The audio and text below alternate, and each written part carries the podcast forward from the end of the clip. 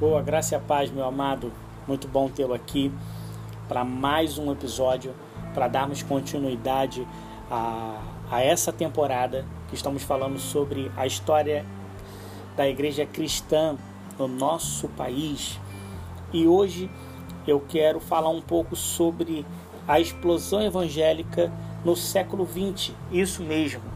Estamos agora seguindo a nossa régua, vamos dizer assim, do tempo e eu quero falar um pouco sobre o século XX e vamos falar sobre essa explosão evangélica. Bom, é...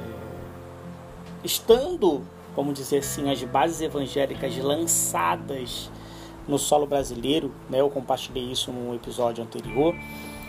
É... no século XX, o país, vamos dizer assim, o nosso país abrigou um movimento que ele foi iniciado nos Estados Unidos, né? E vamos dizer assim que se espalhou por todo o território brasileiro.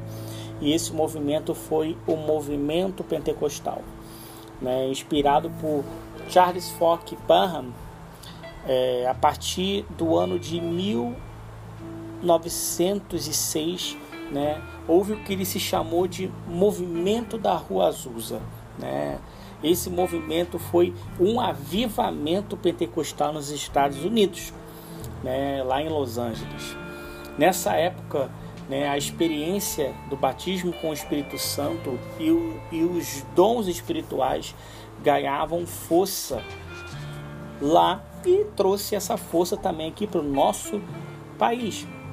E é inegável que a entrada desse movimento pentecostal brasileiro por meio do trabalho das igrejas Assembleias de Deus e de outras denominações, produziram, vamos dizer assim, um crescimento significativo da igreja evangélica.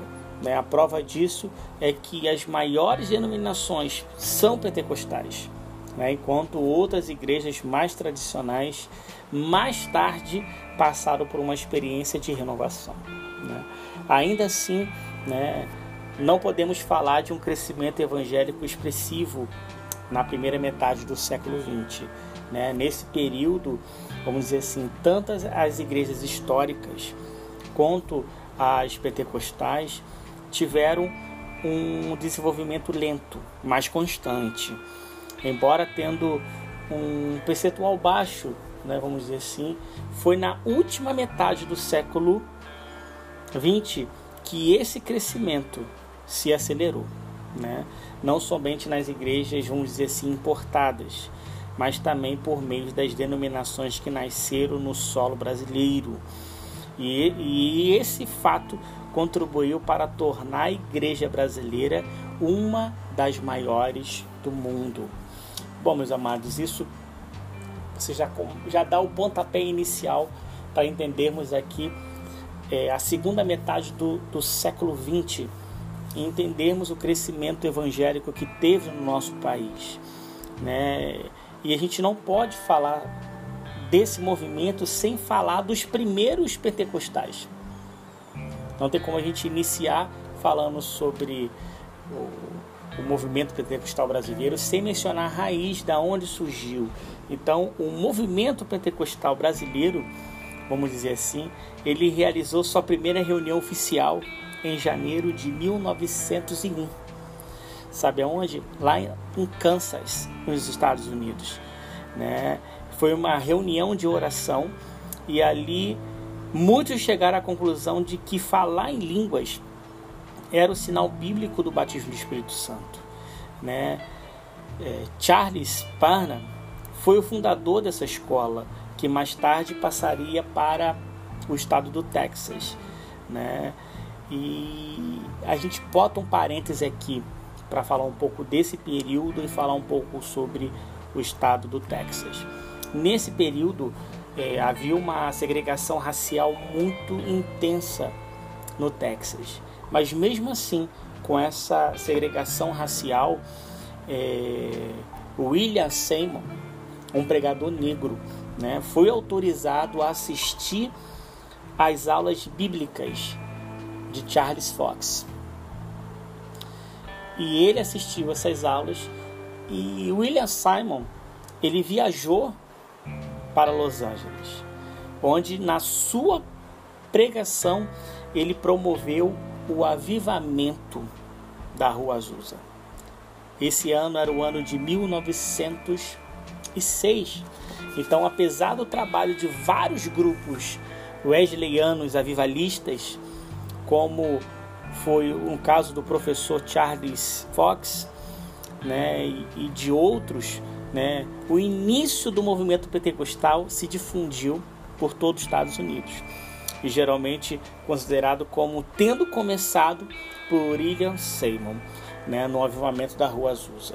Então, a partir dali, saíram diversos líderes para vários lugares do mundo, falando, é, declarando, fundando igrejas dentro dos mesmos princípios estabelecidos, que eram falar em línguas, os dons espirituais, e assim a gente consegue é, começar a montar esse quebra-cabeça, né? Nessa parte agora eu quero falar sobre as, as igrejas, né? Vou falar sobre as principais, né? Vou dar um ponto como elas surgiram, como ocorreu essas igrejas é, iniciais. Né? A primeira que eu quero mencionar é a congregação cristã no Brasil, né? Ainda que seja, vamos dizer assim, apontada por, parte, por boa parte da liderança evangélica como uma seita é, ou pelo menos como um movimento contraditório, né? a verdade é que a congregação cristã no Brasil é considerada por muitos como a primeira igreja pentecostal que se estabeleceu no país. E isso é, deu destaque a um italiano americano né, chamado de Louis Francesconi. Né? Ele estava primeiramente ligado à igreja presbiteriana de Chicago. Né? Ele teve contato com o movimento da Rua Azusa e assim como os futuros fundadores da Assembleia de Deus, ele também teve esse mesmo contato.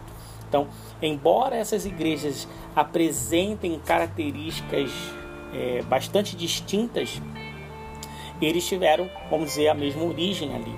E em março de 1910, né, tendo primeiramente frequentado a igreja presbiteriana do Braz, Francescone se desligou dela, né, juntamente com Giacomo Lombardi e Pietro Ottolini iniciou a congregação cristã. Né? Eles iniciaram esse, esse núcleo, né? basicamente era, era esse núcleo inicial era geralmente de origem italiana, mas entre eles haviam né, desistente dos batistas, dos presbiterianos, dos metodistas, dos católicos. E dessa forma, o movimento pentecostal se iniciou no Brasil. Né, pouquíssimo tempo antes da chegada dos missionários suecos, né, que é o nosso próximo ponto. Né, esses, esses missionários suecos é que deram origem à Assembleia de Deus. Né, no ano em novembro do ano de 1910, né, um navio de nome Cremente, que veio de Nova York, chegou ao Pará, né, para ser preciso ali em Belém, trazendo a bordo dois homens, que seriam os responsáveis pela maior denominação brasileira. E isso eu estou falando dos suecos, Daniel Bergin e Guma Wingling. Chegando no Pará, né, em Belém, é, os missionários filiaram-se à Igreja Batista, né, mas logo depois, devido a certas situações, eles se desligaram desse grupo e, com simpatizantes da experiência pentecostal, fundaram a Missão da Fé Apostólica. No dia 18 de junho de 1911. Né? Esse nome era utilizado por, pelo pregador William Seymour, um dos líderes lá da Rua Azusa, lá em Los Angeles. O, o nome Assembleia de Deus ele só seria adotado seis anos e meio depois, né? em janeiro de 1918. Né? Ao contrário das igrejas históricas que se estabeleceram ao sul do país e depois eles subiram para outras regiões, Né? A Assembleia de Deus não, foi oposto. Né? Tendo iniciado no Pará, lá no Nordeste, né? somente mais tarde chegou o Rio de Janeiro e São Paulo e logo se tornou a maior denominação do país, com cerca de 22 mil templos espalhados por todo o território nacional e o número de fiéis é estimado, vamos dizer assim, em torno de 8 milhões, né? E com certeza esse número já cresceu muito mais. Então, aqui é o início, né? Vamos dizer assim, é, mencionando é, essas congregações, início dessas congregações. Né? E tem uma outra também que eu quero mencionar, que é a Missão Evangélica Pentecostal do Brasil, né? o terceiro grupo pentecostal. Né? A Missão Evangélica Pentecostal do Brasil, ela foi organizada pelo missionário americano Harland Graham e pelo canadense Roland Matson. É, a princípio eles não tinham esse objetivo, né, de estabelecer uma denominação, o que acabou acontecendo ao longo do, do, do trabalho que eles começaram a desenvolver. Né, e eles chegaram aqui no Brasil, o ano era de 1939. Eles chegaram na cidade de Manaus, né, capital do Amazonas.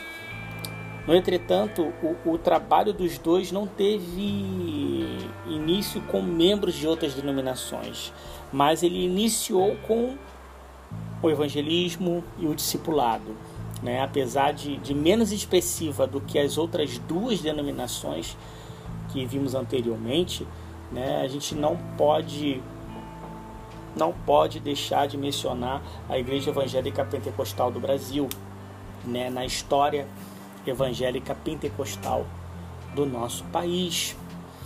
E hoje eu quero encerrar o nosso papo falando sobre a Igreja do Evangelho Quadrangular. A, a primeira, vamos dizer assim, a próxima import, importante denominação é a Igreja do Evangelho Quadrangular, né, que chegou no Brasil somente no ano de 1951 né, vinda dos Estados Unidos, onde foi fundada por um jovem canadense, uma jovem né, canadense chamada Anime Sampler. E o nome da igreja ela deriva da interpretação da sua fundadora para o, os rostos dos quadrados dos seres viventes que o profeta é, Ezequiel teria visto no início do seu ministério. Né? Eles seriam quatro ângulos do ministério de Jesus. Ele salva, ele cura, ele batiza com o Espírito Santo e ele há de voltar. Né?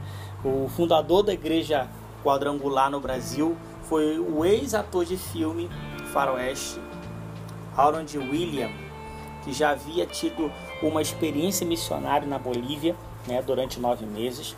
Então, após uma longa viagem, o missionário ele, ele em Santos, né? Depois, é, seguindo depois para Poços de Caldas, no sul de Minas, e após viajar né, por todo o país, né, a fim de conhecer o melhor, é, esse ex-ator né, completou 33 anos de idade. E os quatro primeiros anos desse missionário no Brasil não foram muito produtivos. Né? Dois anos em Poços de Caldas e dois anos em São Paulo, no bairro de São João da Boa Vista. Né? Fundou então a Igreja Evangélica do Brasil, né? de, da doutrina quadrangular, é, mentora, né? Mentora da Cruzada Nacional de Evangelização. E em 1958, sete anos depois, a Igreja Evangélica do Brasil mudou de nome e passou a ser chamada Igreja do Evangelho Quadrangular. E assim, meus amados, e assim como ocorreu nos Estados Unidos, a partir de então, o trabalho dessa igreja teve um crescimento significativo, né? principalmente nos estados de São Paulo e do Paraná. Né? A Igreja do Evangelho Quadrangular deu bastante ênfase ao trabalho com tendas, né? A necessidade surgiu pelo fato de, de William né, ter trazido ao Brasil o evangelista e pregador de curas divinas, né, Hanon Raimonds Boutrix, com o apoio da igreja presbiteriana é, independente e da igreja metodista, né? William e esse pregador de curas divinas, é, eles foram para a região de Araçatuba, né, Presidente Prudente e Americana, no interior de São Paulo. Então, os lugares disponíveis para a reunião do povo né, se tornaram, por demais, muito pequeno, vamos dizer assim. E por isso que ele né, foi para os Estados Unidos e trouxe né, uma tenda que cabia 1.200 lugares, né, que foi usado pela primeira vez em 1954, no bairro do Cambuci, né, em São Paulo. Então, em pouco tempo, os missionários já dispunham de cerca de 300 ministros ordenados, né, e cada um deles recebeu uma tenda e um sistema de alto-falante para realizar os seus trabalhos itinerantes. Né, uma das grandes contribuições dessa denominação pentecostal foi o fato de que diretamente, é, diretamente e diferentemente das demais, ela deu a ênfase ao preparo bíblico e teológico dos obreiros. Né? Outros, outros destaques dessa denominação é o espaço concedido ao ministério feminino. Né? Talvez pelo fato de ter, de ter sido uma mulher como uma fundadora, né? boa parte das igrejas do Evangelho quadrangular são conduzidas por pastoras. Bom, meus amados, quero deixar agora esse capítulo, né? esse, cap... esse episódio, na verdade, e a gente vai retornar. Eu vou falar sobre outras também denominações. Né? Vou falar um pouco sobre o Exército da Salvação e eu vou mencionar sobre outras denominações. Né? E a gente fecha né? esse, esse, esse surgimento, né? essa explosão é, pentecostal. E com certeza vou conseguir entrar sobre as primeiras igrejas nativas no nosso país. Então, meu amado, fique conectado, né? ouça e ouça novamente esse, esse podcast, porque são muita informação, são bastante, então é bom a gente ruminar é, todas elas. Né? E com certeza vou estar colocando material de apoio no nosso blog né? e com certeza irá edificar cada vez mais o seu estudo. Então, meus amados, fique com a graça e com a paz do nosso Senhor Jesus Cristo. Até o próximo encontro, que será na nossa segunda-feira. Amém, meus amados?